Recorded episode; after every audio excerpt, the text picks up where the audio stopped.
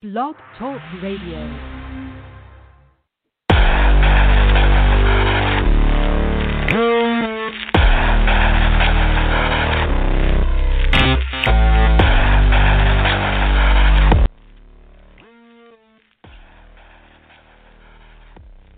Welcome back to Incantation Nation.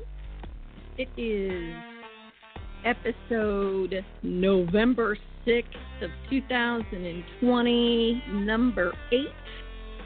It is quarantine week 34. And holy shit, has anyone slept in the past, I don't know, five days? No, wait, four years.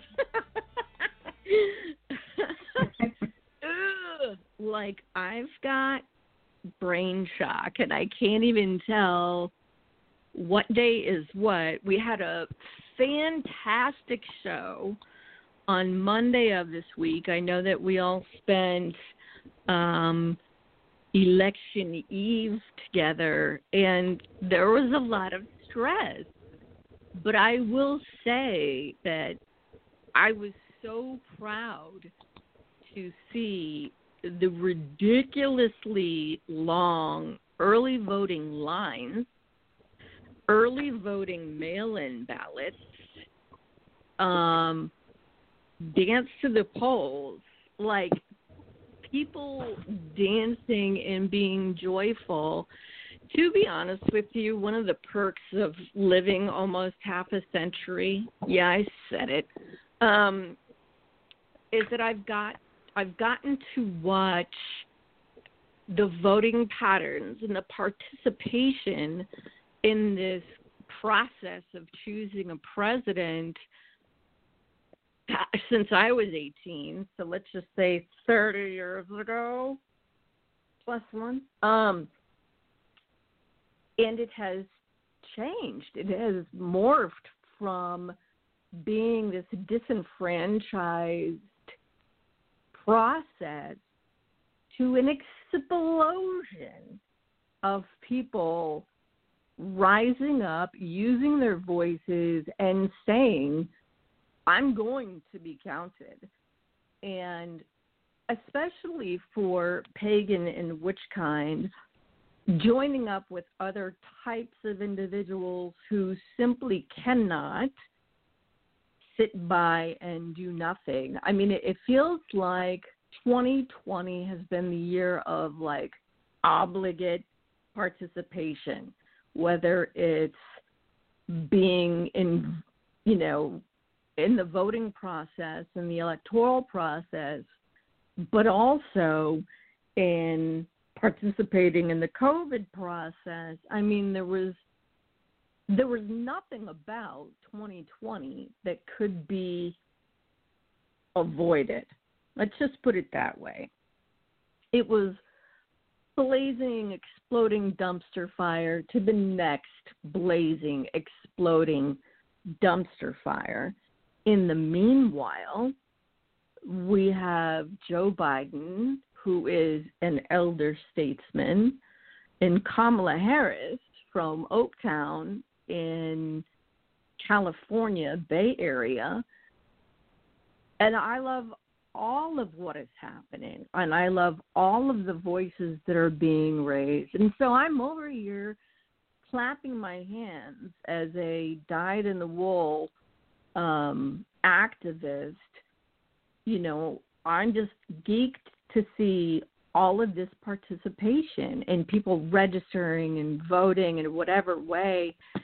And nothing gives me greater joy than watching in real time Donald Trump getting slam dunked. I mean, it, it brings a, a giggle to my heart. So I am absolutely excited about that. We got a, a bunch of great feedback from our Monday night show, Election Eve, and it's been this chaos of fear and loathing, but also joy and exhilaration.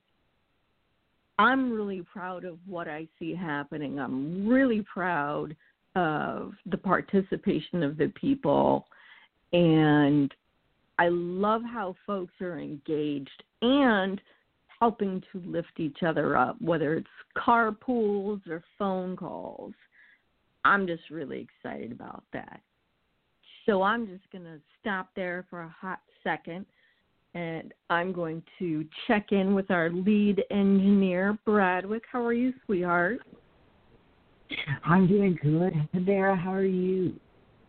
Yeah, I don't know. I'm, you know, I'm on the edge of my bed watching the Chromebook. Yeah, man.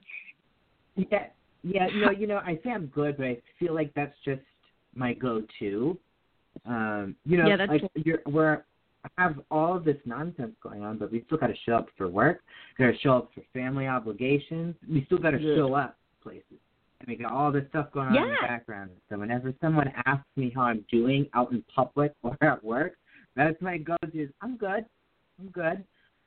But on the inside, I'm kind of still freaking out. I'm still checking the results on my phone every hour. I'm texting some old friends of mine about the election. You know, it, I'm still doing that, but know, I'm good. I'm good. So there's like there's a dissociative thing happening right now.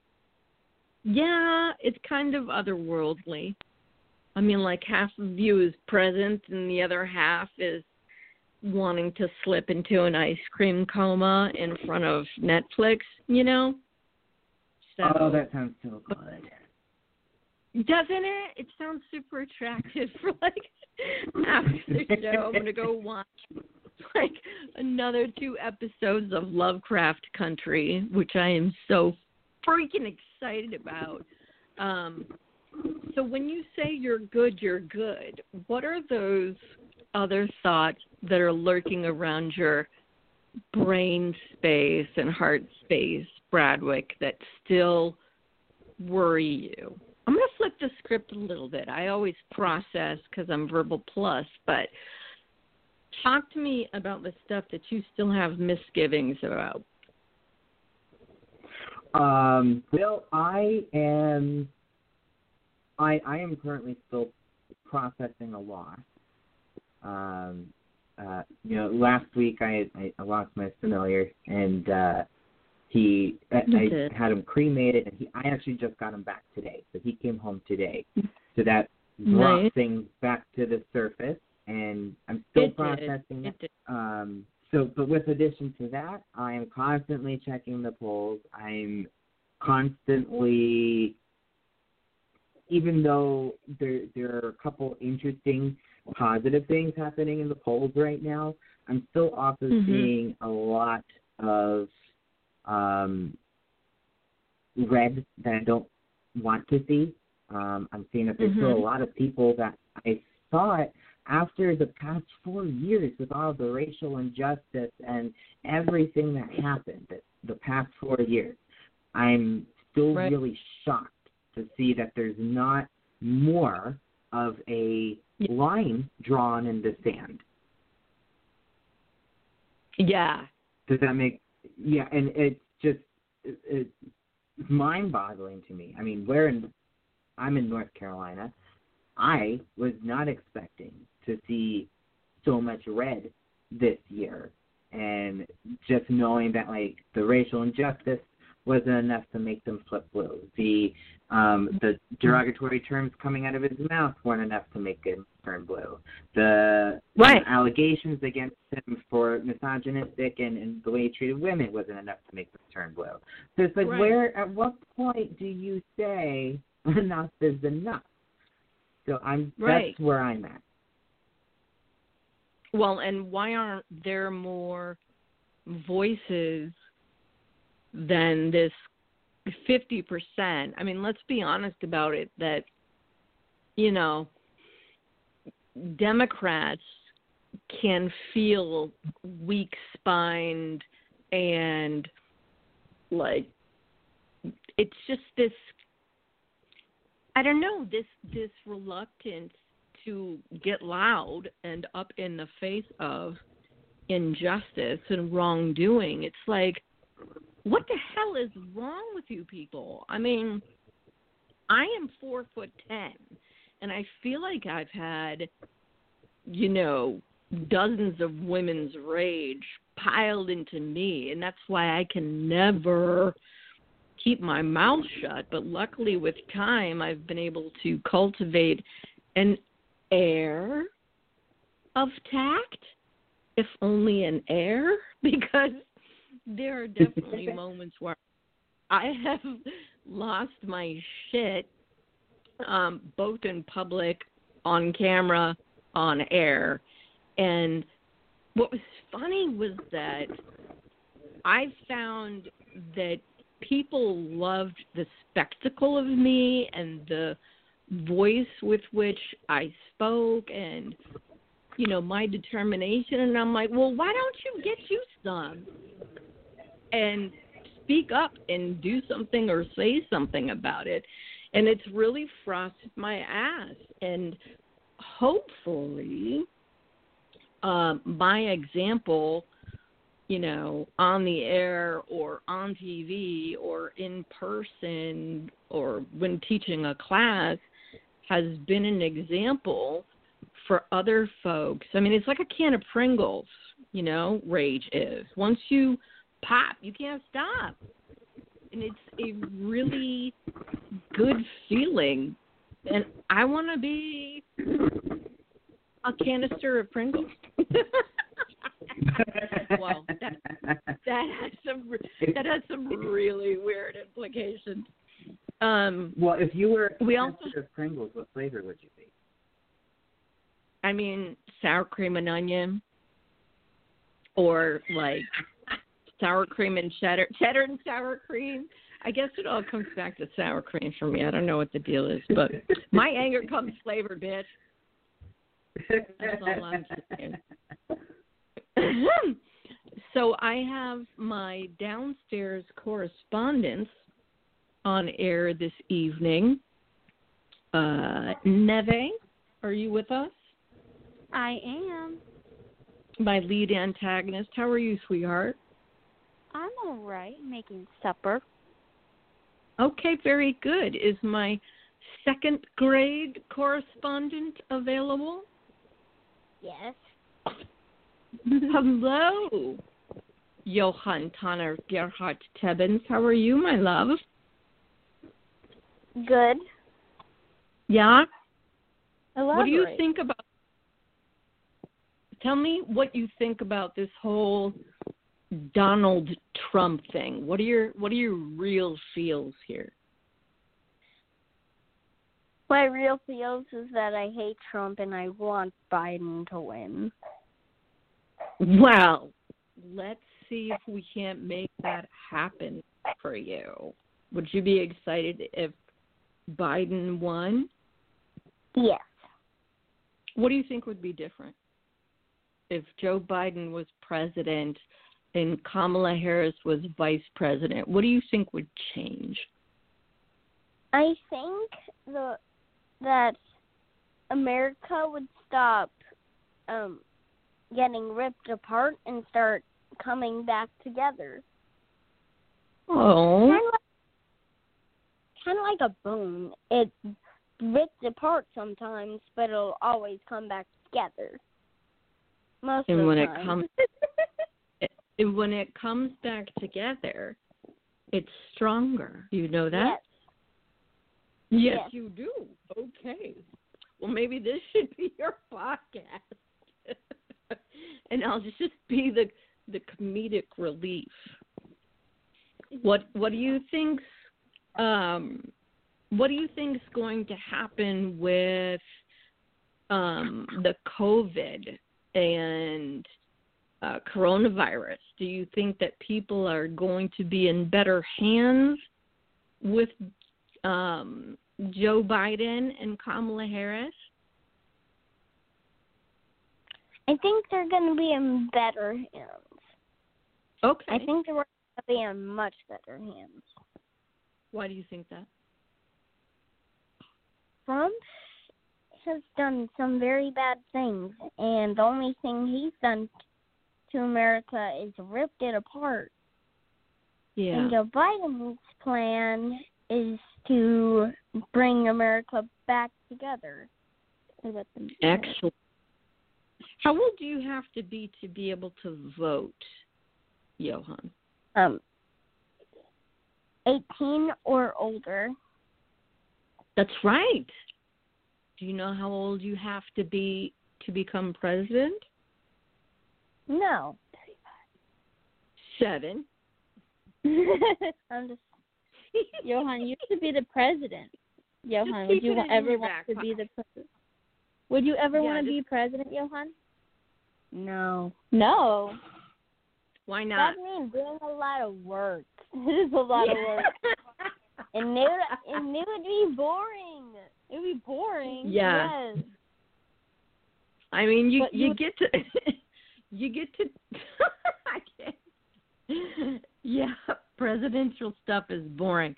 You don't get to play in rivers and climb rocks and speak to spirits as much, do you? Wait, Johan, you don't want to wear a business suit? No. You know no. what? I support that. I think that we I'd should rather- have president casual. Oh, I would rather I wear think we like should have a president in the river. Brad, I'd rather wear witchy stuff Okay. Like what? or like look cute like? things. Ooh, like what? Or What's like cute? cute What's witchy? Okay.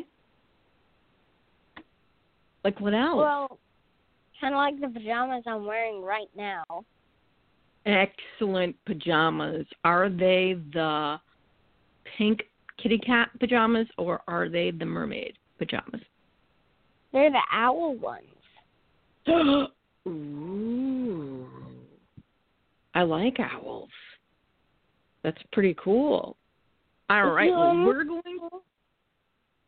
we're going to bring Sirsha Strikefire on air and see where her head and heart are at. She is our federal insider. Dun dun dun. Are Um, there? Sirsha, Sirsha's not in the void yet. She is not in the void. That's fine. That's completely fine. Because what I will do in the meanwhile, um, no, I think I'll, I'll think I'll wait on that. I'll give a little update on what the runoff schedule is going to look like, and also where we stand right now. I know that Biden has pretty much sewn up uh, Nevada, Arizona, Pennsylvania, and Georgia, and that sadly, Trump is prevailing in Alaska as well as North Carolina, I'm ashamed to say, because we are broadca- podcasting live from uh, the Piedmont Valley of North Carolina, and I wish we had gotten our shit together a little better here, North Carolina voters. But everyone who voted and could vote, I'm certainly, certainly grateful for your participation. Um, and I'm excited because we've got we've got some save the dates on our calendar now. Um, because on January 20th, Biden the Bidens move into the White House and the Harrises move into one observatory lane, which is what I just found out is the traditional residence for the vice president. Because I was like, hold on, does everybody move into the White House? I mean, does does Kamala's peeps move into the White House, or is it just Joe? Because I I'm pretty sure that Joe and Jill, cute little match up there, right? The Bidens, um, they don't. Their children are grown, are they not?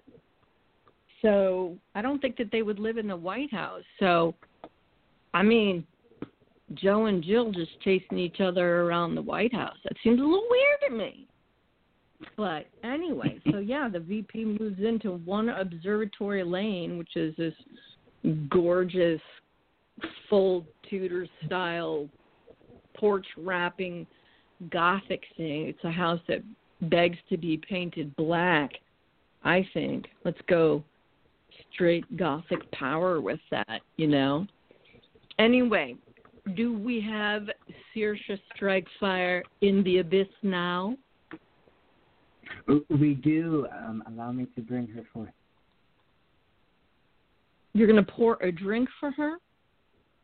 I mean, no, sure. Nice. bring her forth. I heard him pouring drinks, and I was like, hold on a second. Where's my beverage? Saoirse. Good evening, Hedera. Hi, my love. I miss you so bad. Oh God, I miss you too. And So Johan heard- and I must be on the same wavelength because I'm wearing an owl tonight. Nice. Wearing owls. I'm wearing a uh, a unicorn T-shirt. Does that help? Absolutely. Okay, good. Yeah. I mean, I, I've been feeling stabby, so if I have a, you know, this whole unicorn thing I'm working with, I mean, how many people could I rightly impale on my horn if I were a unicorn? Like a couple, enough for um, Trump, Mitch, who else? Lindsey Graham. He definitely Yes. needs to be impaled, and not in a good way.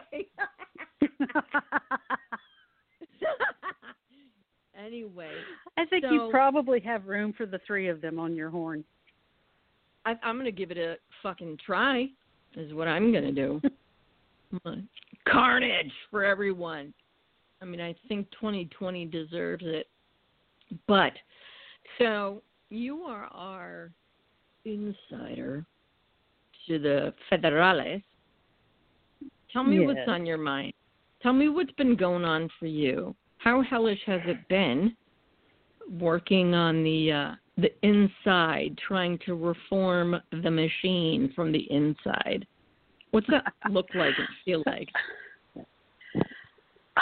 Well, it's a little difficult to actually reform the machine, but um, some of the Yeah. things that have been on my mind lately are the latest uh, executive order that he he wants federal employees, certain federal employees, Schedule F to be specific, to be Mhm. able to be fired at will should a new administration come in.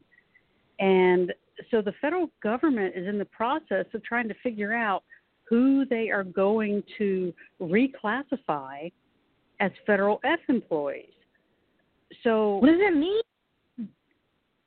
these these federal F, uh, Schedule F federal employees were hired under the assumption that this was a career appointment, that it was Right. not it was not okay. I'm in here for four years, and if the next administration comes in and they see that by my Facebook posts or Twitter Uh-huh. or anything like that that I've been quote unquote disloyal to this administration, then I can be fired. That's what's Oh. first and foremost on my mind right now. Holy shit. So if you have any type of self expression, I mean, this feels like we're going, he's trying to, in his next two and a half months, just go headlong into this Big Brother 1984.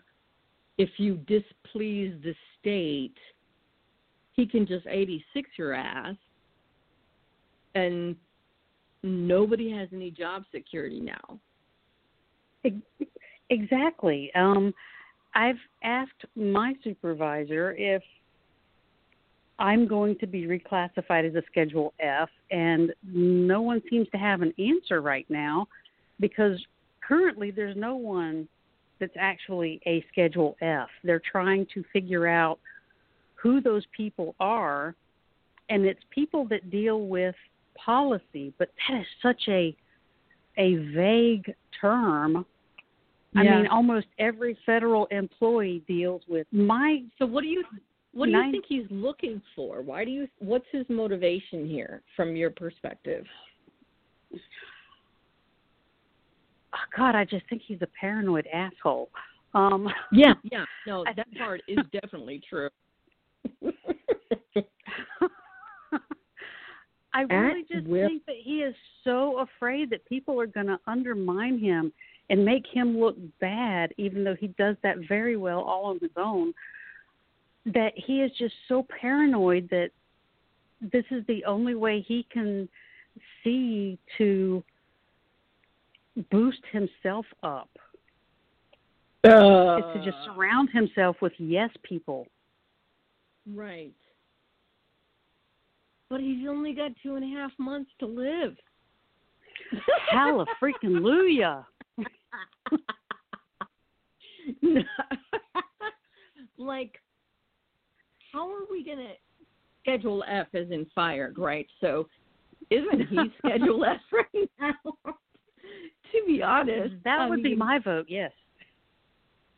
I mean, I think the only person for realsy that's in Schedule F now is him, because he's fond of making these big premonitions. And yeah, no, pagan and witch, he's definitely not. This man is barely human, let alone, you know, witch types.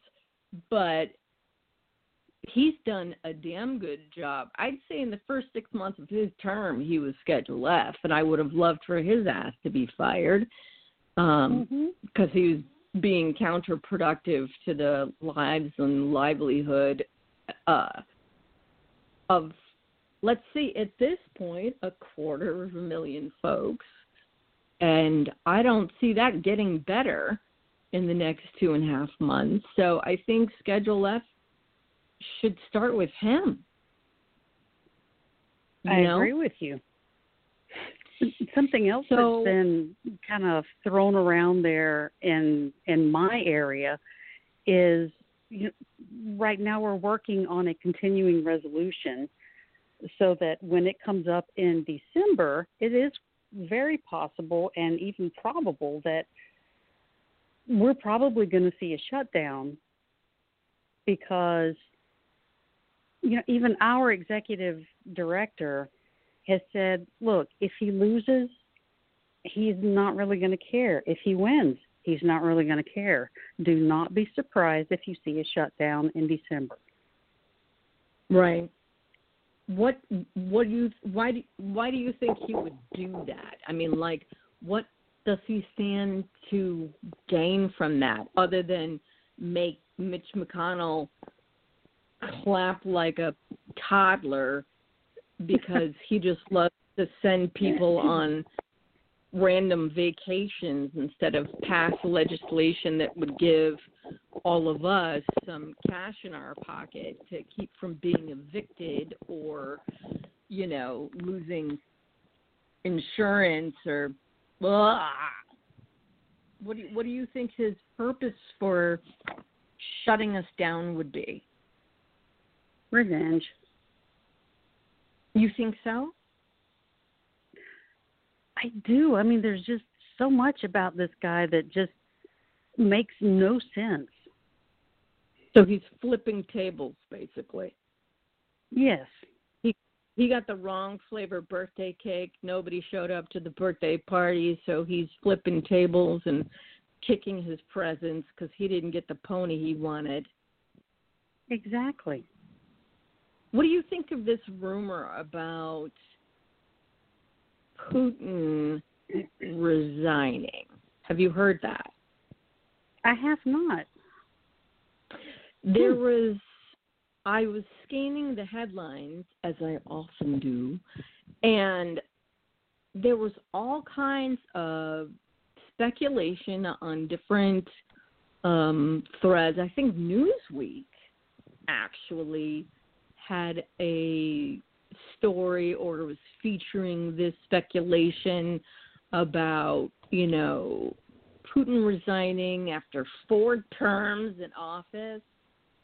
now that's unlike a dictator because dictators, including the one that we're firing in his own Schedule F, um, dictators usually have three choices, and that's either exile, death, or wait, what was the other one? Exile, death, and Scheisenheimer. I forgot the other one. But needless, oh, jail time. No, I already said jail. All right, twice the death, twice the jail, and plus one exile. Let's say it. Put it that way. Okay. Uh, I, I don't know anybody who would volunteer to resign if the whole point of being a dictator is to remain in power. Um, I don't know. What do you what do you think about why that would happen? I honestly don't know. I'd have to do a little bit of reading on that. Yeah, it just came out this morning and I was like, what the hell is that about? So, I'm in the process of reading up on that and getting that verified through a couple more reputable I mean, you know, I'm not looking for BuzzFeed Mhm. or TMZ. I'm looking for legitimate reporting either from the Washington Post or Associated Press. But now that we're spinning that wheel of misfortune and uh, Trump is on the schedule F, um, what do you think's going to happen with him? Jail time, exile, or death? Pick your poison. With. Trump, Yes, Um, with Trump. I'm, you know, I've I've heard a rumor, and I'll just you know preface it with that it's a rumor that Okay. one of Trump's options is that he can step down, which makes Pence president, and then Pence can pardon Trump. Like I said, it's a rumor. Huh. Do you think that's likely? I don't know that Trump actually would have the the guts or the balls to actually step down and let someone else do that. Right. But on the other hand, if the option was knowing that he's going to go to jail, he might have someone that would have, that he could listen to that would advise him that that's the only way he stays out of jail. I don't know. I don't. Yeah. I mean, I prefer like a long drawn out court process where he is defrocked, you know, in front of the American public. Which so do would, I. I mean, that'd make a lot of people happy. A lot of people happy. But for a Mhm. while there, when Melania was missing from the road, um, I was thinking she has probably taken Barron and moved straight to either Slovenia or Argentina, which is where, you know, most Nazis go. And because I I hadn't seen her. Looked on a couple of occasions like he had some body double or maybe it was just Hope Hicks. Um but I thought for sure that he's like, you know, cuz he had made some comments about his humiliation. You know, you know, what if I lose this thing? Well, you are going to lose this thing. I know he knows somewhere down deep in a third layer of skin because I don't think there's anything much inside there besides that.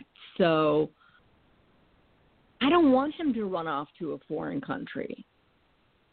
I don't you know, either. I want him I want him to run for his life because you you know he's made some type of arrangements with Putin that who knows if he's carried through on those or not. But I was kind of delighting in the whole John Wick idea of, you know, some crazed, insane Russians tracking his ass down and saying, You owe us money to the tune of four hundred and twenty one million dollars. I, I was kind of excited about it. I'm thinking about doing Yeah. some spell work. You know, yeah. what do you think? What's your what is your preferred? If you spun the wheel of misfortune, um, for Donald Trump, how would you how would you want that to to happen? How do you think justice would best be served? I also would like to see this dragged out in court. All Yeah. of his all of his crimes brought forward to all of the American people. Well, actually the whole world. Yeah. yeah. And I want him to stutter and try to find the words that he can't find to try to explain this. Yeah. And when you're sitting on the, you know, in the witness chair, and you and you've got, you know, justices in front of you, and I'm not even talking about Supreme Court. I'm talking about the Southern District of New York. I mean, what I love, what I, you know, what I love to see him answer for you know, f- crimes against humanity and genocide, which he is guilty of. I don't know how Mhm. far we'll get with that because I don't think that there's enough chutzpah out there to use the Yiddish um, to try him for treason and for his transgressions against the people. But that does not save his ass from all of what's coming for him in the state of New York. And all No. of that money that he owes. Oh yeah, because all that shit's coming due. Mhm. And what's he gonna have to do? He's gonna have to, you know, liquidate his assets. Oh, I'd love someone to liquidate his assets. But- So what is what is the feeling in the I mean amongst your coworkers? I mean, you're working from home now, yes? yes. Okay. So are you able to you know, share thoughts and musings with coworkers? I mean, what's the morale looking like right now? Well, most of the coworkers that I I speak to on a daily basis are Right. all Biden voters. Yeah. I have just one individual that I that I speak to on a daily basis that is a and she still swears she's not a Trump supporter, that she doesn't like the man, she just likes the results, but she did vote for him. And I haven't result? heard from her in 3 days.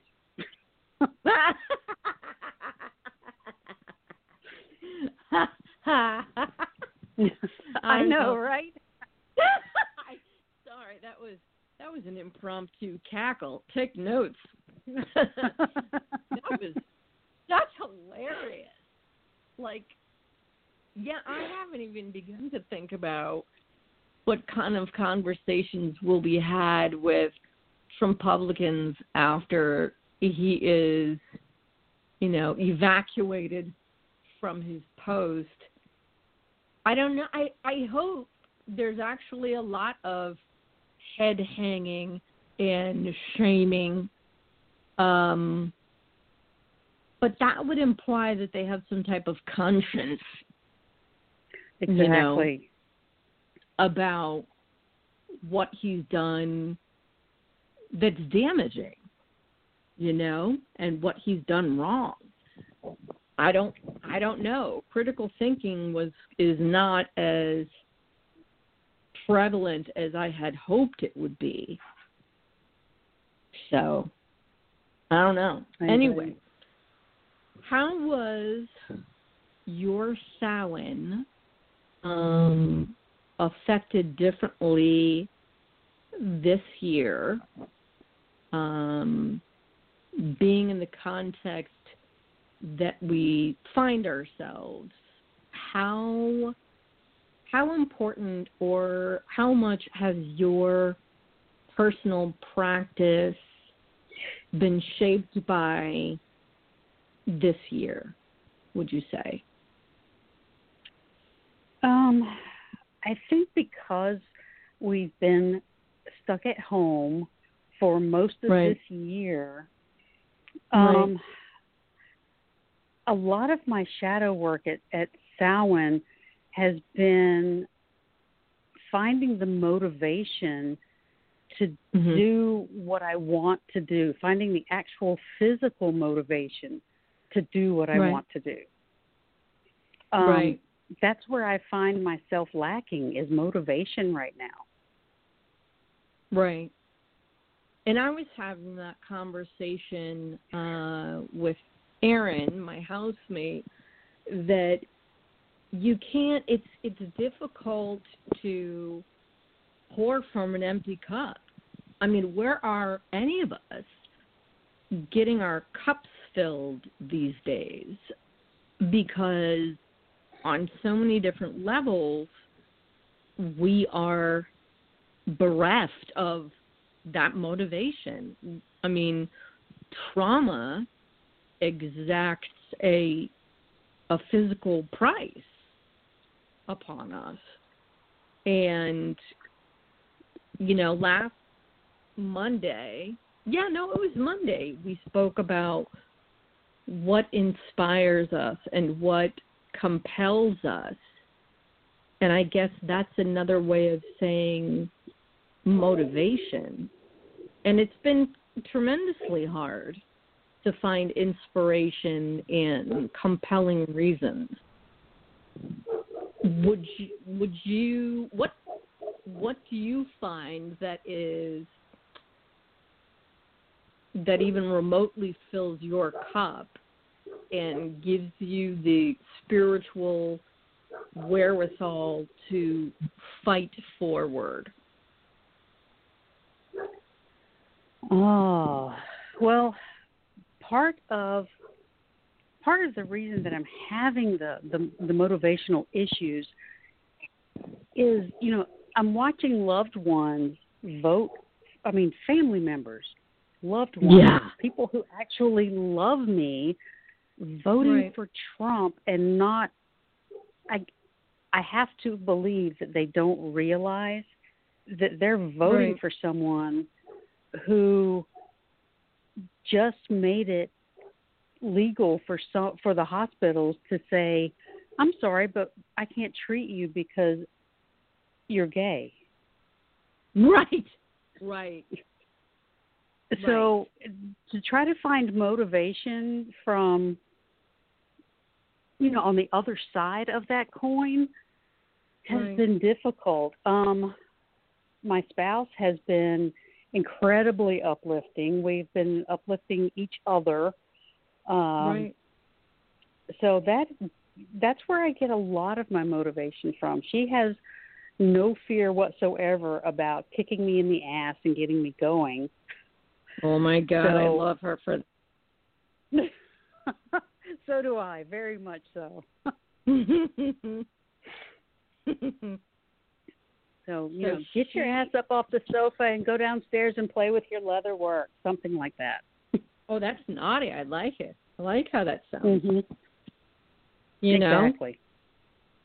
Well, and it was funny because that's how that's exactly how everything comes back to rocks for me. But I think and because I give out prescriptions, like if you need a certain type of magic in your life, I can give you a prescription of stones to work with. And I think that Mhm. four areas of motivation and courage and longevity, um, I could recommend Carnelian because Carnelian's magic is absolutely fiery. I mean, Carnelian has this flavor to it, this magic to it that is very much all right, sister, get your ass off the couch, climb out of the bed, take a shower.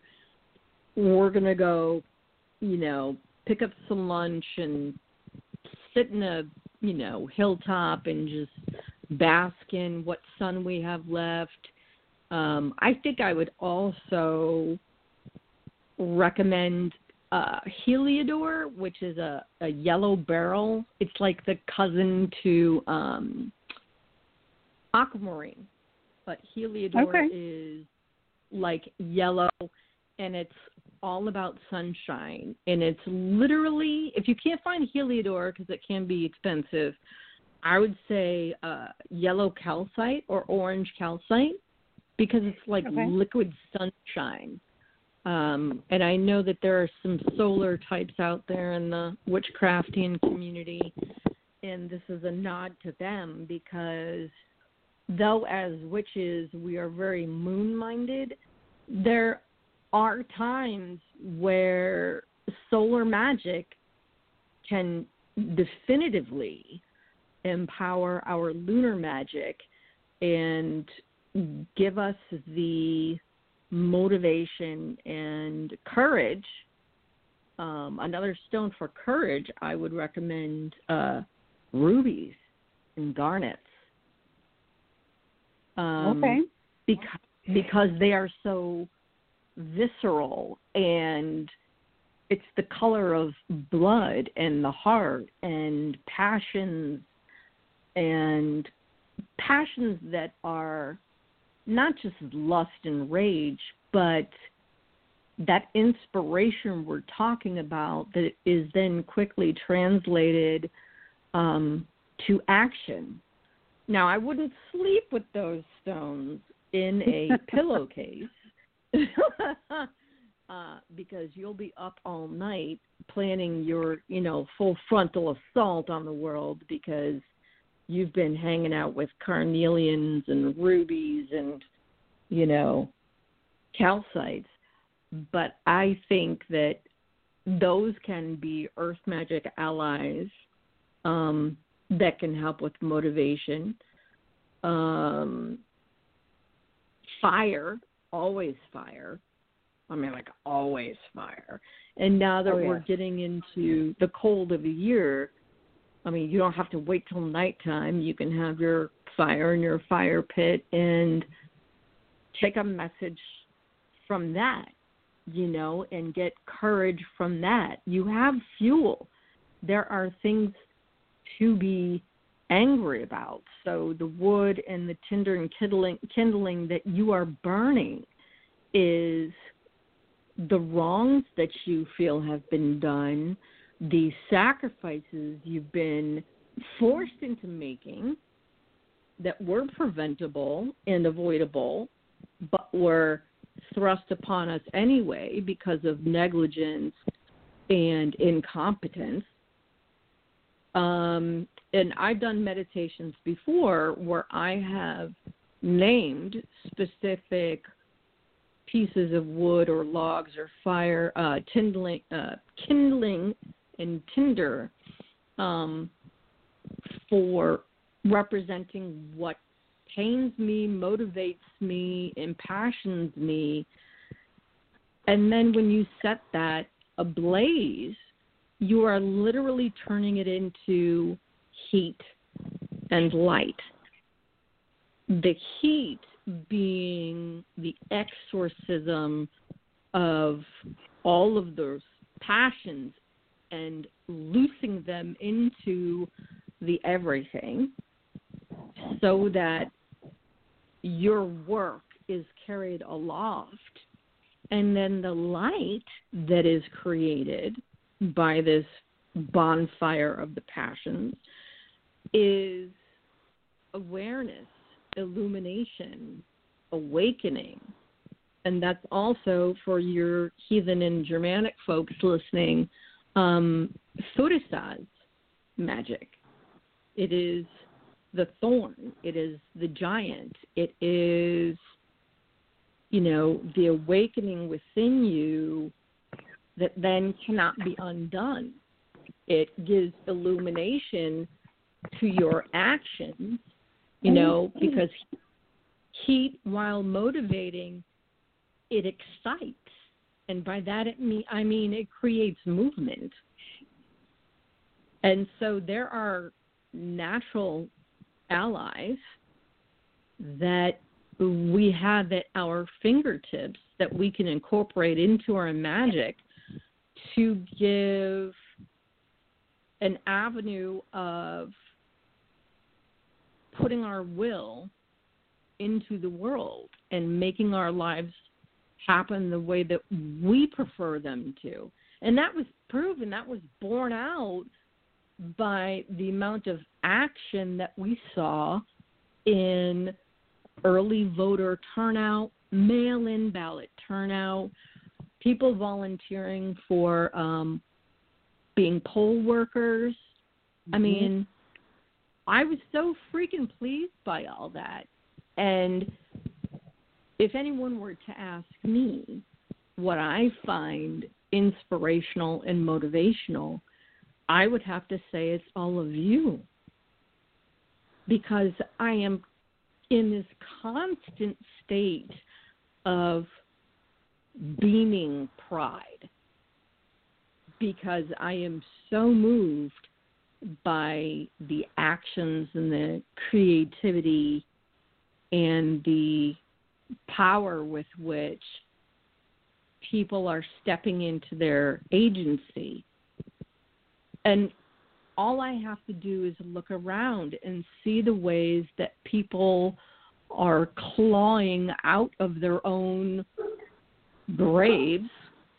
Salmon, Samhain joke there. I almost said salmon mm-hmm. just for mm-hmm. fun, but it, we, we don't want to do that. Um, but do you think that those are some some things that might be helpful for you to help find motivation? Absolutely, definitely. Okay, cool. And and and I I I hate it that I actually neglected to mention Coven. Coven has been so inspirational. oh my god. well, I hope I just want found a great one. I did. I found the a most amazing one. and I just want to hug everyone that's in my coven and I can't do it. I know, not yet. Not yet. But can all of you imagine the bender we're going to have when all of us are well and vaccinated and we can embrace each other and you know dress a long table with as many seats as we can and share a meal and put some music on. We will have cause to celebrate. Great cause to that, celebrate. That in itself is inspiration. Yes. Yes yes yes it is. Yes. Okay. All right. Well, I'm going to let you go, and I'm going to uh, look for calls from Agent Arizona because we're waiting for another call in. But I love you and thank you for being our witchy insider to the federal government. I love you. I love you too. Okay. Oh, I love you, you too so much. I love you too so much. Bye. All right. Bye bye. Bradwick, are you still with us? I sure am. I am right here, Hedera. What do you think about Saoirse's commentary? Did did any of what she say uh, hit you in any particular way, one way or another? Well, I mean, to start, you know, I'm one. I'm super excited that we have an insider view on, you know, the the, the political side of things. Um, I find it comforting in one way to know that we have like that, you know, her as a contact and and to to talk about those things and to give us, um, you know, a little look inside. I also find some of what she says to be concerning, uh, rightfully so, though. I mean, Right. You know, I, I even I wrote it down so that I can go look at it later just in case. So if I need to keep tabs on things, you know, I'm able to know what I'm looking for. Um Right. I mean I mean definitely like when she was talking about the uh the schedule F employees, Um, Yeah. you know that's that's definitely something to be concerned about. So um I'm glad that we kind of have like you know her as an insider telling us like, hey, so got this memo. Here's what's happening. Yeah. Um, Yeah. you know, uh, what? Oh, oh, well, and she had also mentioned a, a you know the other rumor about the shutdown in December, which is it's not surprising. I mean, they shut they. How many times has the government been shut down in the past four years? Really, let's say Oh, the past eight years, because Yeah. Even when Obama was in, we had the I think we had a Republican majority in the Senate or the House. I can't remember, but yeah, I mean they would shut it down anytime they didn't get their way. So another Right. shutdown coming after election or even during pending election results does not surprise me. Right. Right. And I think um one of the things that I know that I'm looking forward to is not just the stabilizing magic that Joe and Kamala will bring back to us, but also I think being seen by them is going to be huge magic. Um, because we, and I by we I mean the working class, which is ninety nine percent, um, have been made invisible. I mean, it, it you know, ex President Trump only acknowledged the people in terms of what benefit they had for him. So he was a feeder. You know, he's eating, you know, all of us for his breakfast, lunch, and dinner. And he's not feeding us. And we've been made invisible and rendered unimportant because he hasn't even mentioned COVID for probably two, three months now.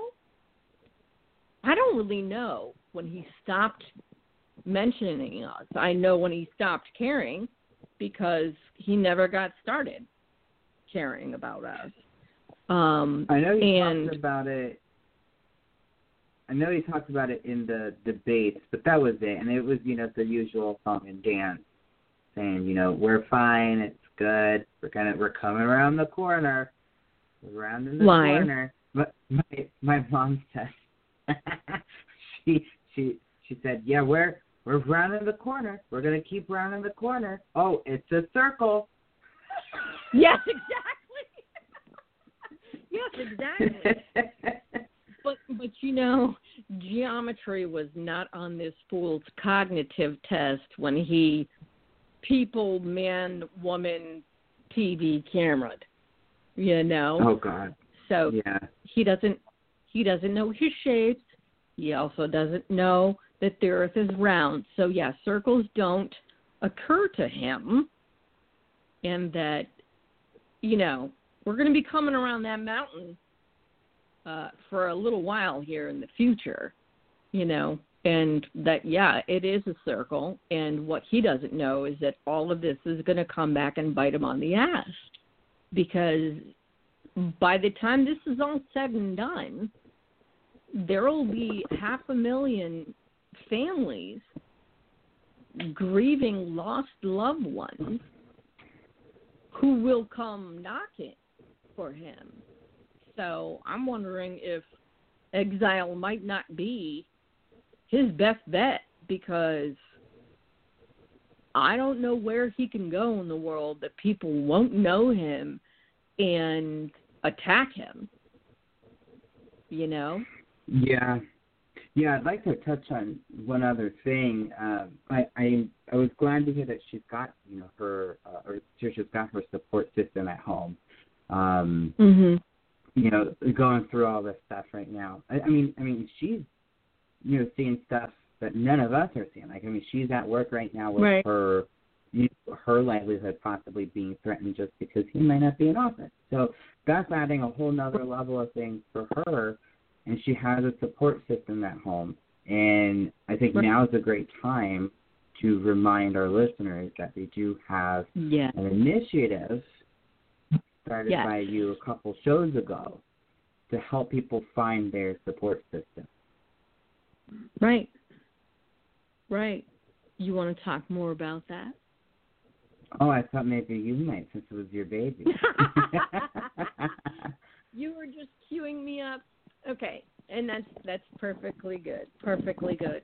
Um, the fact is that we are moving forward on a continuum of spell work, and by that, what I mean is I'm certain that many practitioners of craft in the pagan witchcraftian community have been focusing on ridding us all of Donald Trump's regime and rule and evacuating that magic from the White House and from the fates of our people.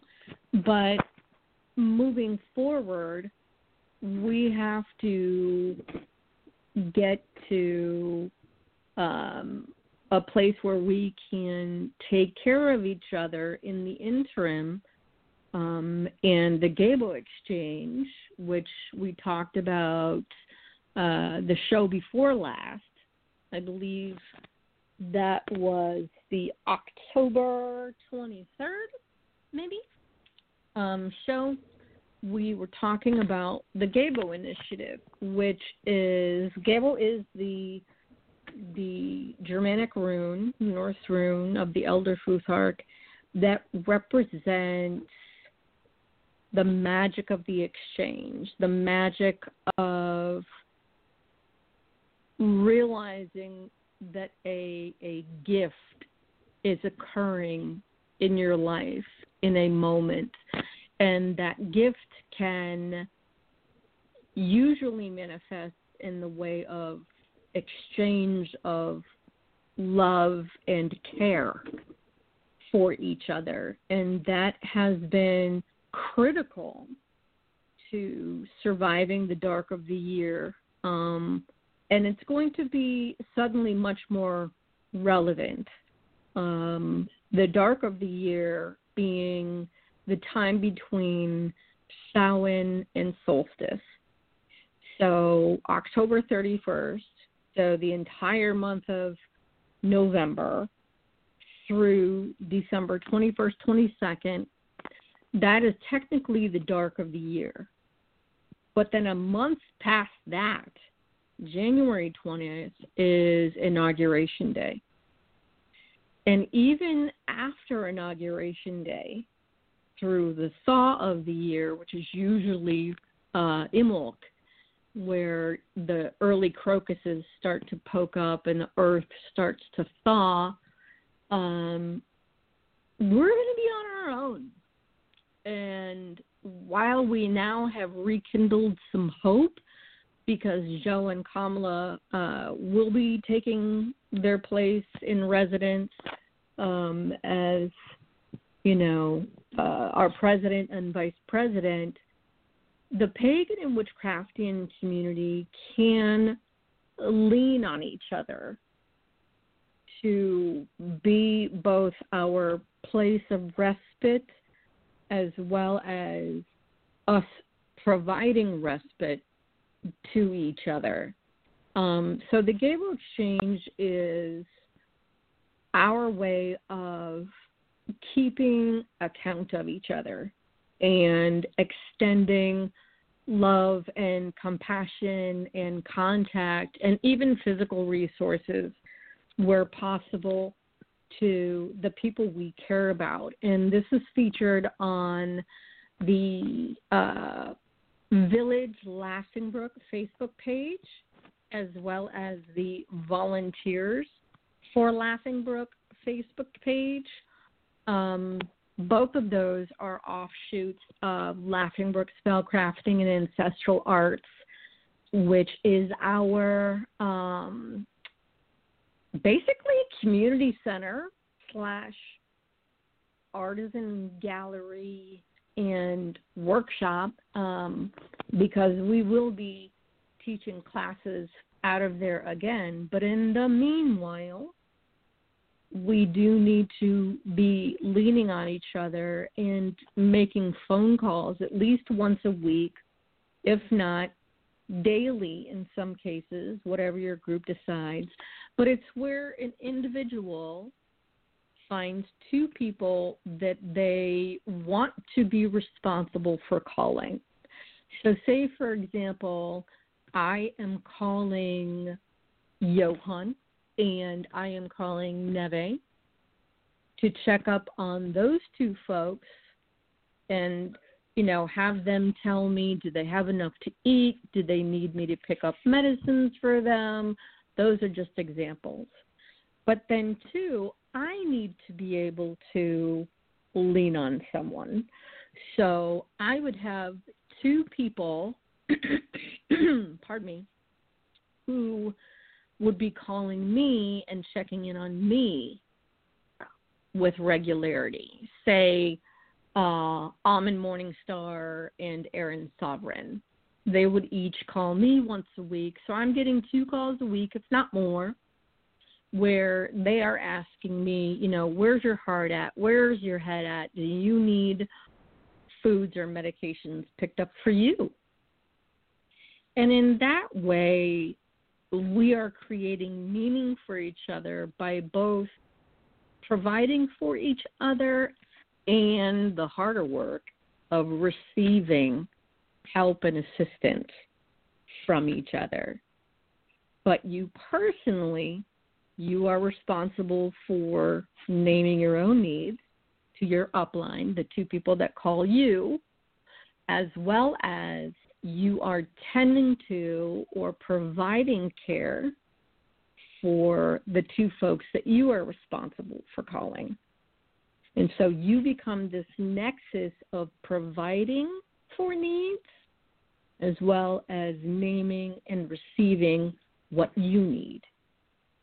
So in your mind, it creates an X where two people contact you personally and then you personally contact to others. And that X makes the symbol for Gebo, which means an exchange or reciprocity, but truly the gift of leaning on each other. Um, and certainly, if you have questions about that, you can pop over to our Facebook Incantation Nation page um, or you can email, us your interest um, at incantationnation2020 at yahoo.com. Um, and it doesn't matter if you are in England or you are on the west coast of the United States or if you are in Australia. If enough folks participate, then we can care for each other. And by keeping the groups small, um, where you have two upline calling you and then you are calling two downline, then we are able to keep the groups manageable. And there's more explanation about that um, on the Facebook pages, but you can also email questions to us if you have those as well.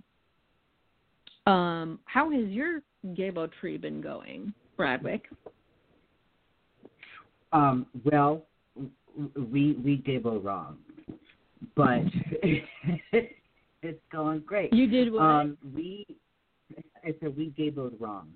We we, we create. You Geboed wrong. We create.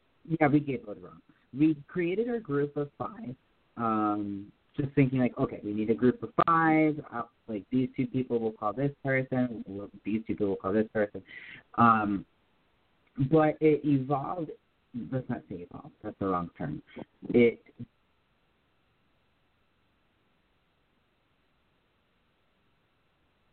Are you still there, or did you mute yourself? by the gods, I muted myself. Um, so, I knew you oh, it happened. Sorry, I Um, am laughing. As I was, I know it's okay. as I was saying, um, so our group, you know, we assigned ourselves um, to each other, and we all wanted to exchange information anyway. We are all part of the village um, already, so we created our own little Facebook chat, um, and we've all been using the chat to check in with each other, which is not how the Gebo is supposed to work, but that's what we've been doing recently. I gotta go in now and restructure things. so I'll have a conversation with the group later this evening. Tell them Hedera sent me. Um, but I mean, so far so good though, because when my familiar passed last week, and I Right. Let the group know, Sakosha was like, "Okay, I'm on it. Do you need me to call you?" And at first, I was I didn't want to talk to anybody. I needed to be by myself. I needed to just have a moment. Right. And I was like, you know what? No, that's part of the process. The harder, the harder part is accepting the help. So I said, yes. You know what? Yes. Give me a call in, in, in like 10 minutes. So she called me, and, and we did. We just talked for like maybe ten, fifteen minutes. Not really about anything in particular either. You know, I mean, we talked Right. about my loss and what I was going through. She mentioned another villager that she said I could maybe contact to talk about familiar work with. You know, and Right. it was just it was lighthearted. It wasn't, you know, you, and and she ended by saying, you know, anytime you need just to call, or if if you even just want to sit on the phone and just cry or curse at the wind, I'm here. And Yeah. that was just super comforting to know that you know I have Yeah. someone there that I can call, or that will call me when I need. So that's Yeah. that's how you gave up. Don't follow my example. Do the Facebook chat. Just do it all willy nilly. Follow Hedera's instructions, and all will work well, it, and it's here's the thing. It was um so a lifetime ago when I was a corporate educator. Yeah, it's gross. It it it feels as gross as it sounds. Um, but we used to have uh, this icebreaker for nonprofit groups that were just feeling disjointed and disorganized. And one part you know wasn't talking to another part. And that is not how the pagan and witchcraft community can afford to behave. We have to embrace ancestral magic and the reality that we are a nation unto ourselves we are unseen we are largely unheard of uh, or heard from, and we have a great deal of difficulty getting into fora um, where there is dialogue about uh, political issues or religious issues or individual rights. And for women especially, this is about to become a very big deal. And we'll talk about uh, doing some magic for Senate seats later. Um, but the activity that we used to do back before social distancing was a thing, and I would have everyone stand in a tight circle.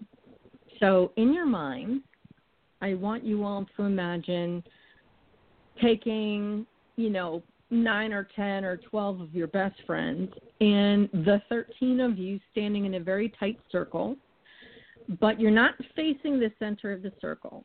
You are looking at the shoulders of the person in front of you. And the person behind you is looking at your shoulders. So you have a visual with me, Bradwick? I'm trying. Hold on a second. The shoulder thing yeah.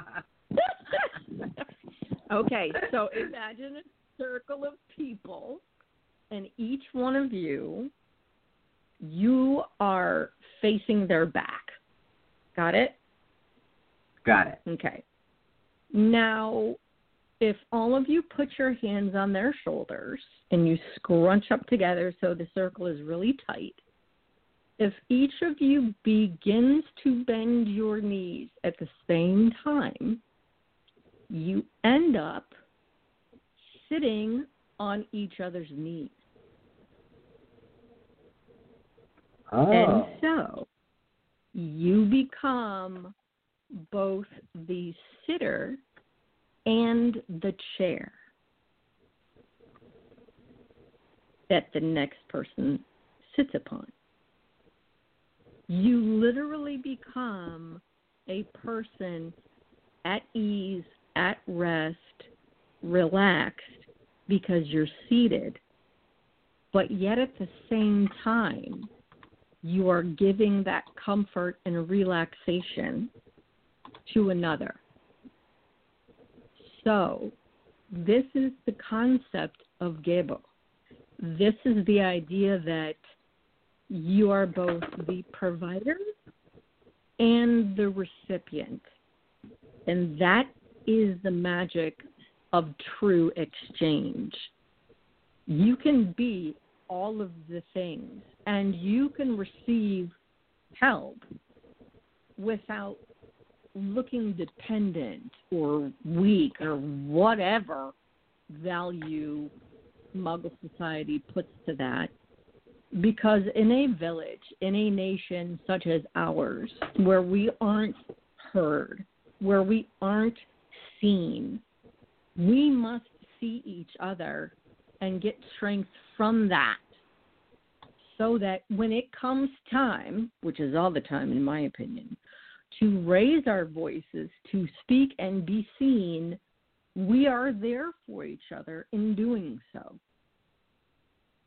And so the Gebo exchange is a beautiful, beautiful thing. And the way for this to work is to not create a closed circle of five people where each one of you calls and takes care of the other. That's going to happen anyway because we have we do have circles of friends. What we want to do is create an outreach or in reach to the community whereby there is no one group of five people. So basically, Bradwick, you choose two people that you provide care to, but then you have two different people to call and take care of you. Does that make sense? Yes. So there there should be no closed group of five people. So basically, Yeah, you sorry. pick We broke the Gebo two people. No, no, no, no, no! You did not screw up the Gebo tree.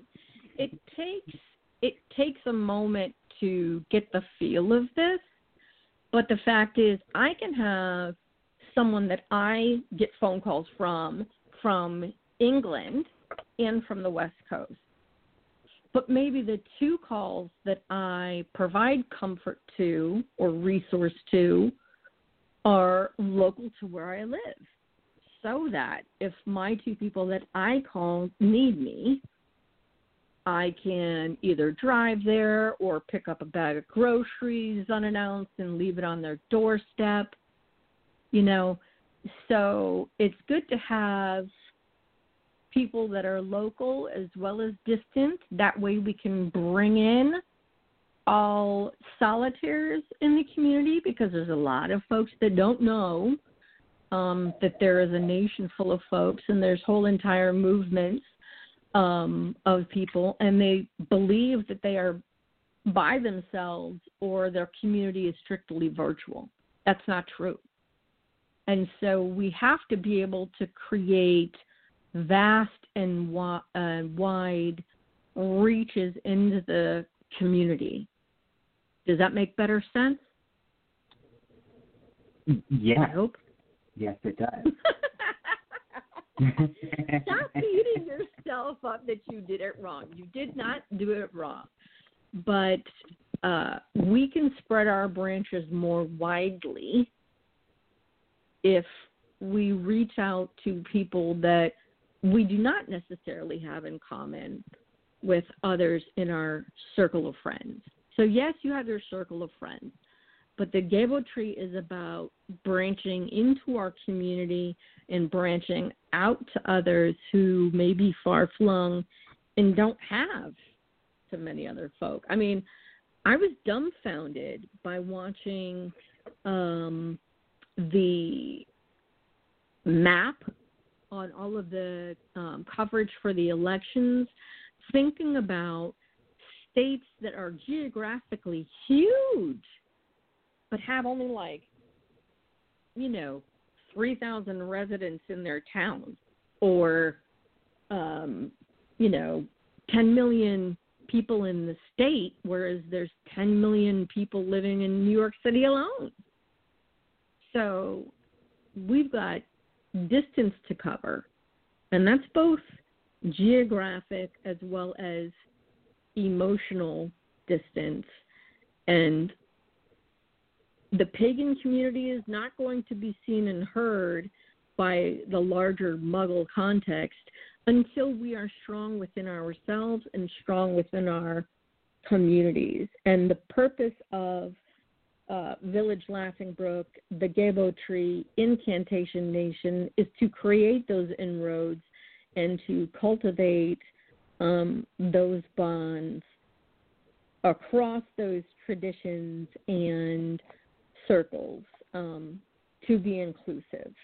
And that's what this is about because as I quoted last week from the Havamal 50, um, we do not want any fir trees standing on the hilltop drear protecting it neither bark nor needles. We want to be a stand of trees where we can brace for the cold winds that are coming, and those cold winds being you know, making sure we have a Senate that protects the rights of women as well as men and every beautiful shade of gender in between um, and break out of this non binary thinking that, you know, there's enemy and foe, there's male or female, there's black or there's white.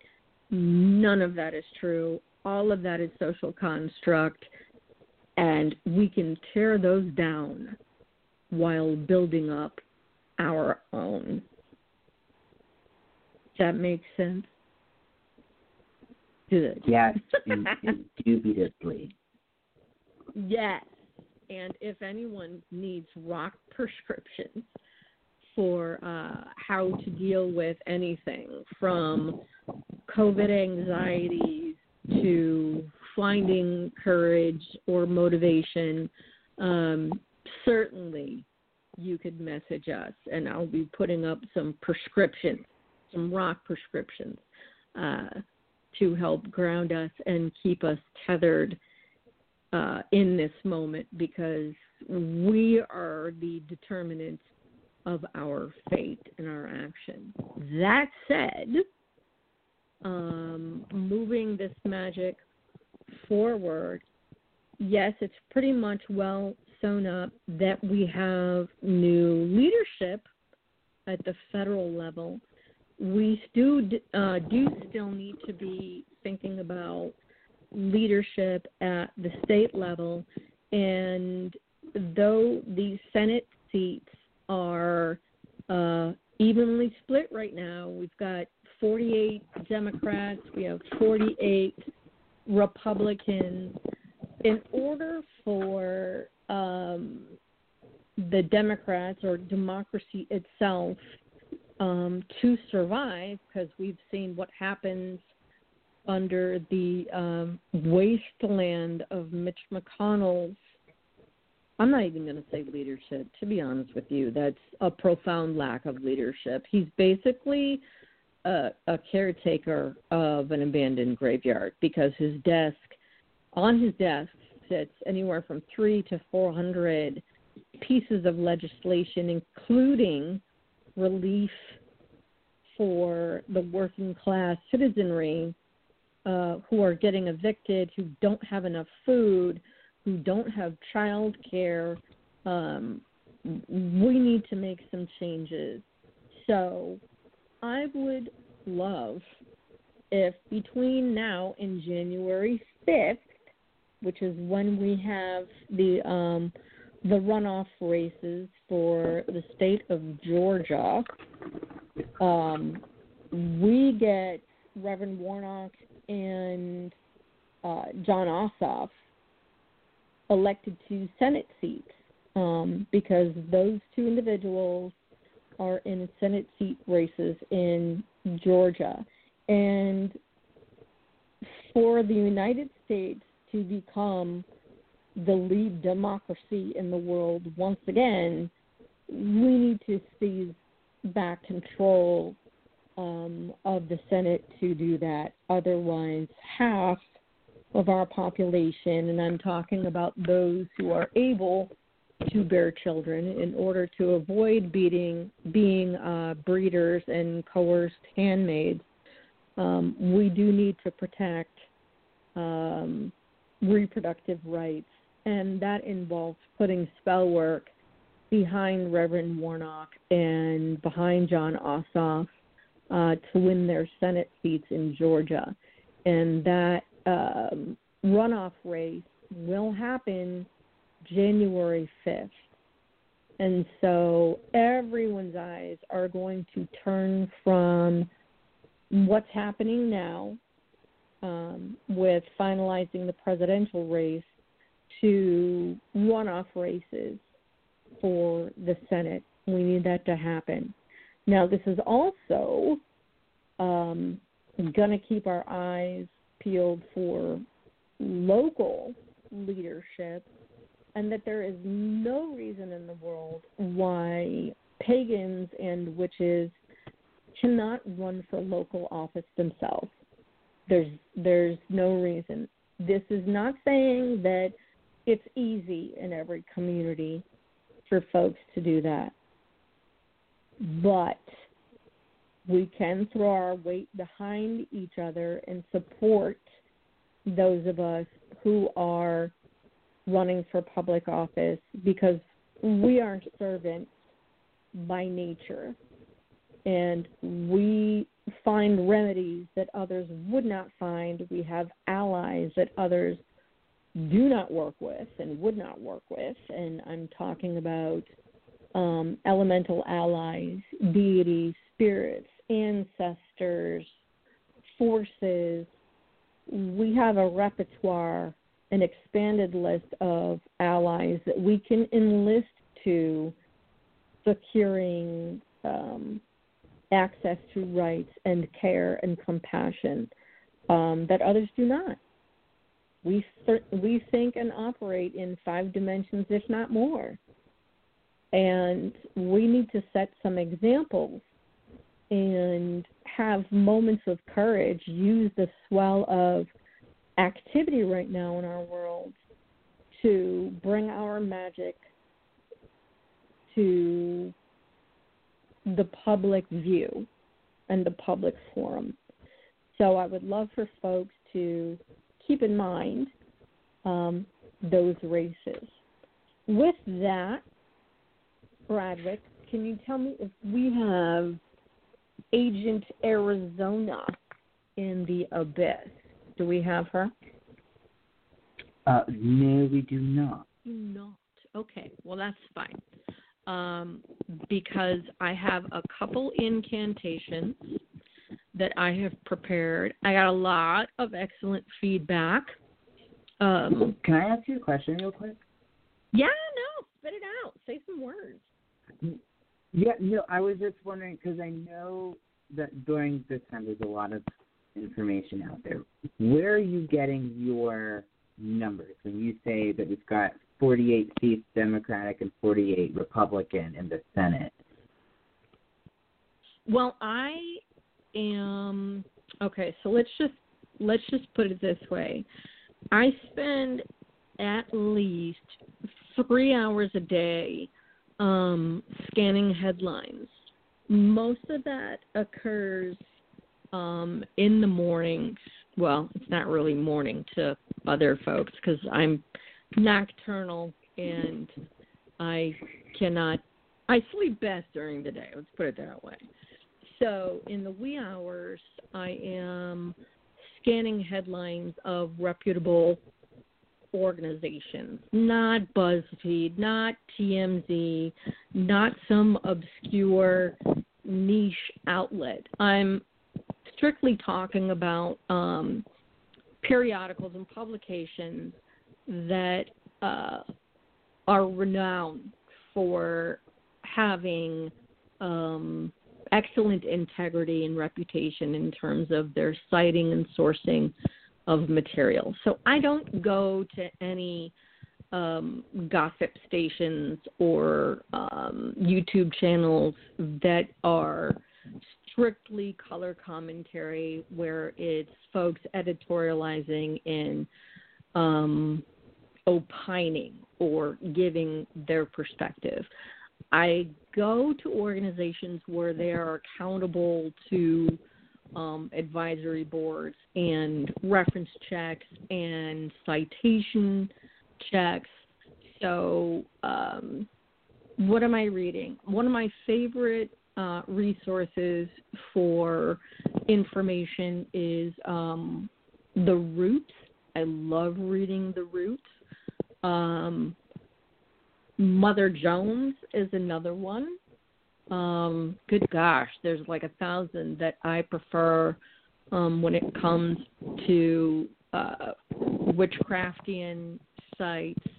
Um, I do still read The Wild Hunt. Um, anything that Anne McNevin uh, publishes, Witches and Pagans, um, love, love, love her curated list of authors. One of our uh, station mates, Jenkin, J- Jenkin, he's gonna love that. Jason Mankey. Um, he has a show called uh, Wit, Whiskey and Witches or Whiskey Wit and Witches. I always think that the whiskey comes first, notably so. Um, and he is on Blog Talk Radio with his podcast. He also has several titles that he has written, um, and I love his stilo. Um, but nationally, since we don't have a witchcraftian news network, I think I just had a big brain explosion. We we need to. Oh. Where's Stevie Nicks? Somebody find Stevie Nicks. Um, Oh my God! no, we need. You, you know, uh, yeah, we need a national news network. I would love that, and we will be in Hosted by Stevie Nicks? No, I'm just having this like pipe dream about Stevie Nicks being the, you know, the owner of a pagan and witchcraftian news network on prime time, right next to you know Mm. Rachel Maddow, NBC. But so yes, uh, long answer short, um, I go to NBC because they are heavily sourced. Um, they are required, unlike other networks, to be able to verify their stories in several different places um, and list citations and you know give you their their the legwork that they do to get to the news that they publish. And it stays away from sensationalism and does strict reporting as the numbers are are given. So i am cruising late night news and uh for entertainment value i go to stephen colbert. He's my go to i think he and i would have been Yeah. best friends back in the day I mean, I really do. I think he's hilarious, but he's very insightful, and I mean, he can quote Chance the Rapper and uh, Childish Gambino as quickly as he can Tolkien. So I have mad respect um, I do owe everyone a photograph of my library of books, and we did name some titles back, I believe, on October 16th. I gave some titles about witchcraft and activism. Uh, if you go to the Incantation Nation Facebook page um, and scroll down to the October 16th episode, there are um, a group of five or so books um, that we list for witchcraft activism um, and ways that you can get involved on local, state, and national levels. Um, but yeah, I'm mostly on top of um, Katie Turk. No, that's not right. That sounded completely wrong. But I wouldn't mind Katie's.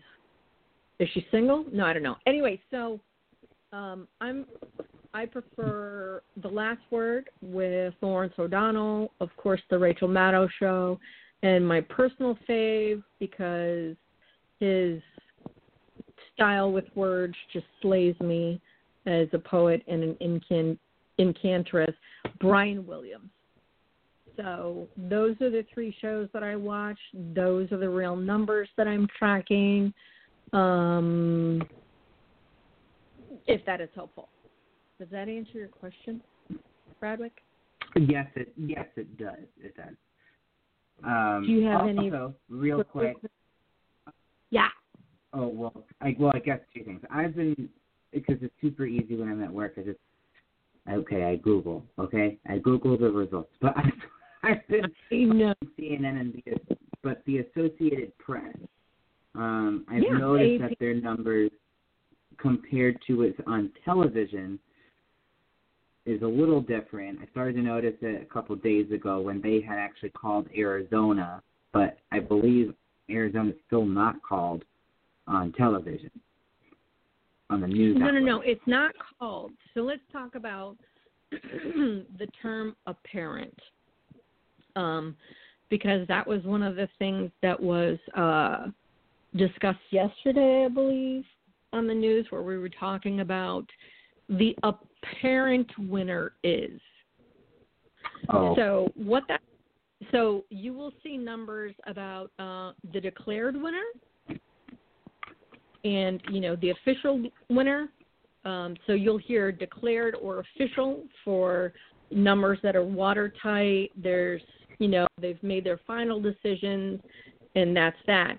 The word apparent winner shows up when it's all but verified. So, say for example, uh, Joe Biden is ahead far enough that even the remaining votes, if they all came in for Trump, he could not win. So, for all intents and purposes, Biden would be the apparent winner. Does that make sense? yes, yes. Okay, I'm because good. there's there's no numbers of ballots outstanding, whether those are coming in from overseas, uh, military ballots, or, um, for example, North Carolina is accepting mail-in ballots as long as they are postmarked on or before November 3rd. That they will be accepted through November 13th next Friday, or no, 12th. Uh, so next Thursday. So North Carolina will give us, likely, will give us an apparent winner, for example, because there's no amount of um, ballots that could come in that would give North Carolina to Joe Biden. Does that make sense? yes, yes. Okay. Okay. Okay. So the apparent winner is what appears to be the case. The declared slash official, yeah, the declared slash official winner is, you know, all sewn up. The facts and figures are in. There's no ballots outstanding. If anything comes in on November 25th while people are eating their whatever they eat at Thanksgiving, mine is just strictly green bean casserole, but um, it doesn't matter because those ballots would not be accepted. Does that make sense? Yes, it does. Yeah, welcome to Civics with Okay. Hedera. Listen, you open these can of worms, my friend. I Uh, did. and- I did. I'm sorry. Well, I'll close it again because I know you wanted to get to, to some incantations. Also, Jason Mankey show. I'm not sure if you got the three W's right, so I'm going to say it again. It's witches, whiskey, and wit. Oh, so witches is first, Um, not whiskey? Yes. which is sorry, Jason. with no i'm going to have he does listen he knows how important whiskey is he put it in the damn title of his show and he's on he's on thursday nights right Um, And I believe have- so. Yes, he was on. Um, he was actually on on election. No, uh, yeah, this past Thursday. Yes. Oh, that's yes. he was he was on election eve Um, We were on he election- was on. If you Election are night. looking to, was it election night? Let's see. If you are looking to get into another um, podcast and want to listen to Jason Mankey on Witches, Whiskey, and Wit, you can see his most recent episode on Blog Talk Radio from November 5th. Fifth. Um, yes. Fifth. yesterday Oh, yes, yes, that's a Thursday.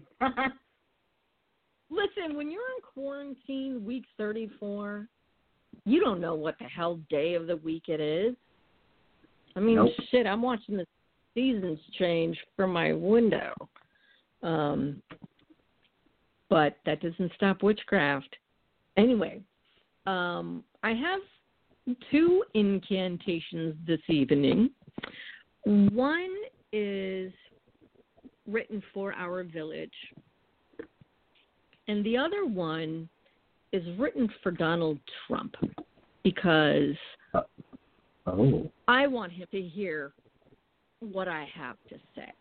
And if you guys can get behind it, please, by all means, let us know. And please do also uh, keep sending questions and comments and special uh, requests to um, to us either through our Facebook page, Incantation Nation, and also our email, incantationnation2020 at yahoo.com, because um, those help structure our podcasts. And I love um, hearing from you all because then I know what you need and we can better accommodate that need in what it is we're doing. So, with no further ado, let me see. I'm scrolling, I'm scrolling, I'm scrolling. Okay, here we go. This one is for my people, and it is a petition for peaceful sleep.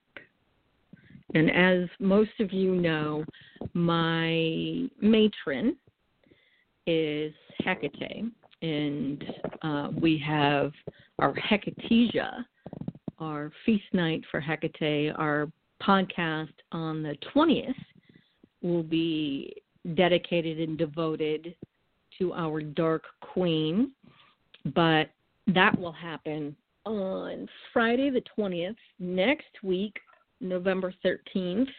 Um, I will have one of my sister witches on, who is an author, and I might feature another few local authors, but we'll see what that holds. So, this is the petition for peaceful sleep because I know that folks have been struggling, like really struggling with anxiety and fear. And so, this is for you all.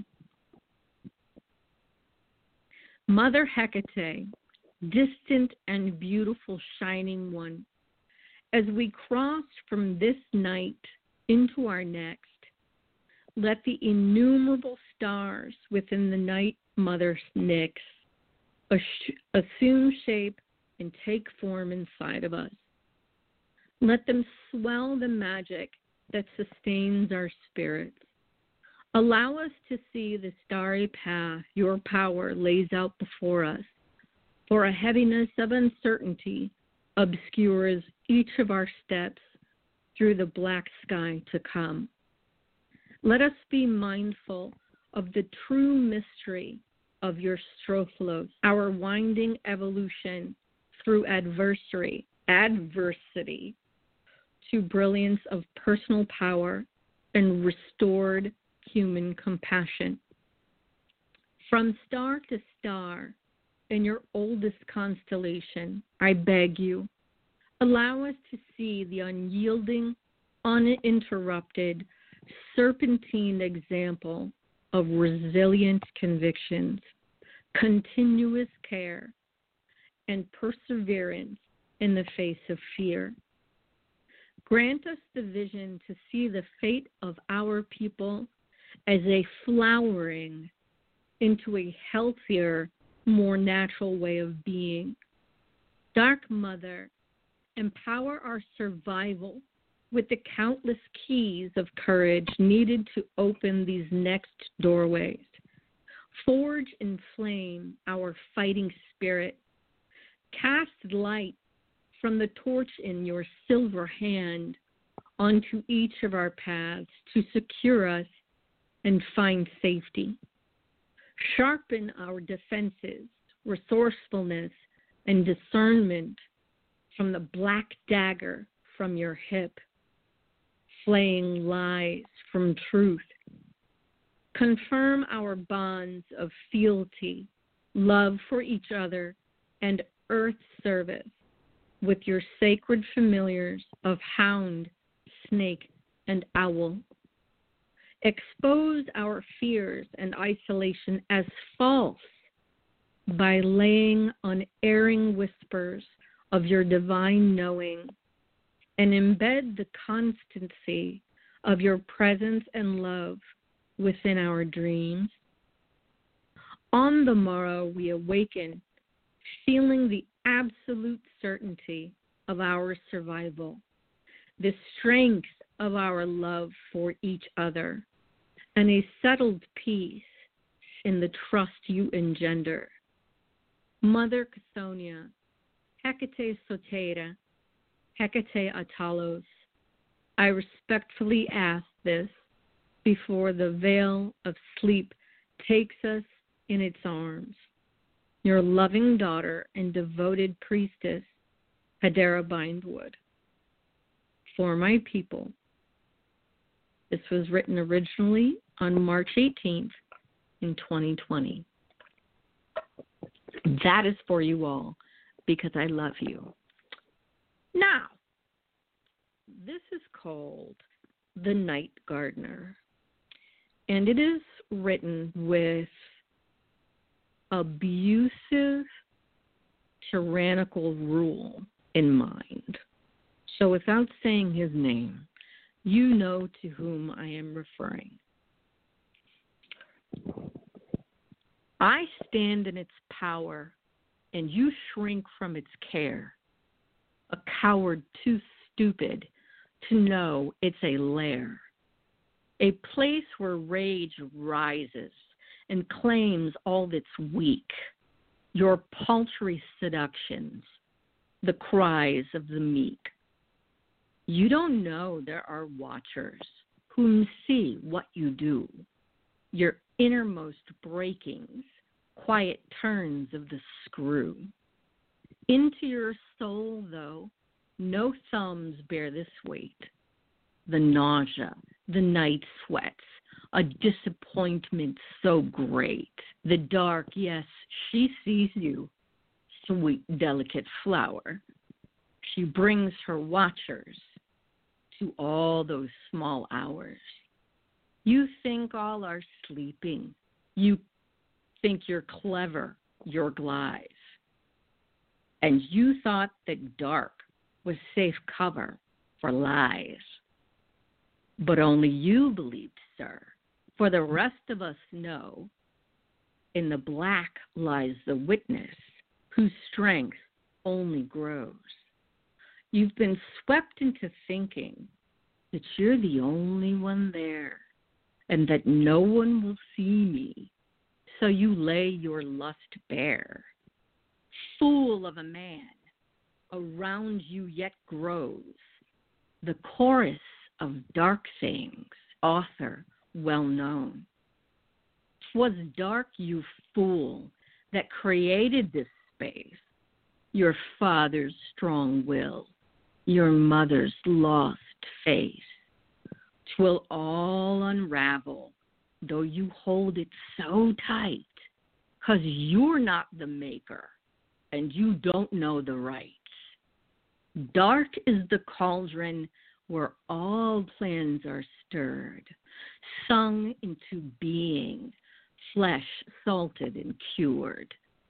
It's you on the rack now, open and raw, 'cause they were all watching while you thought no one saw. A fatal mistake when shame you gave strength, not values, but birthright you studied at length. So naively believed that she was your curtain, your sin safe from justice, concealment was certain.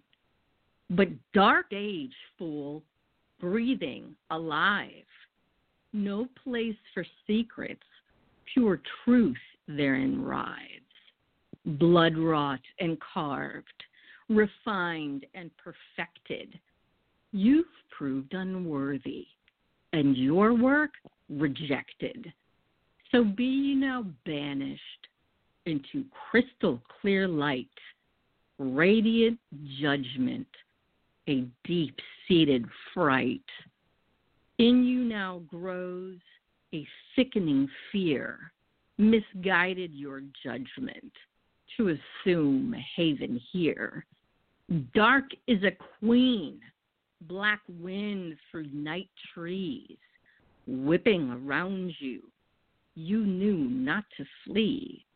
The night is her kingdom, and here she doth rule. Your presence an insult, a thread, fool. So go on back to those gates now. In jail, you won't thrive.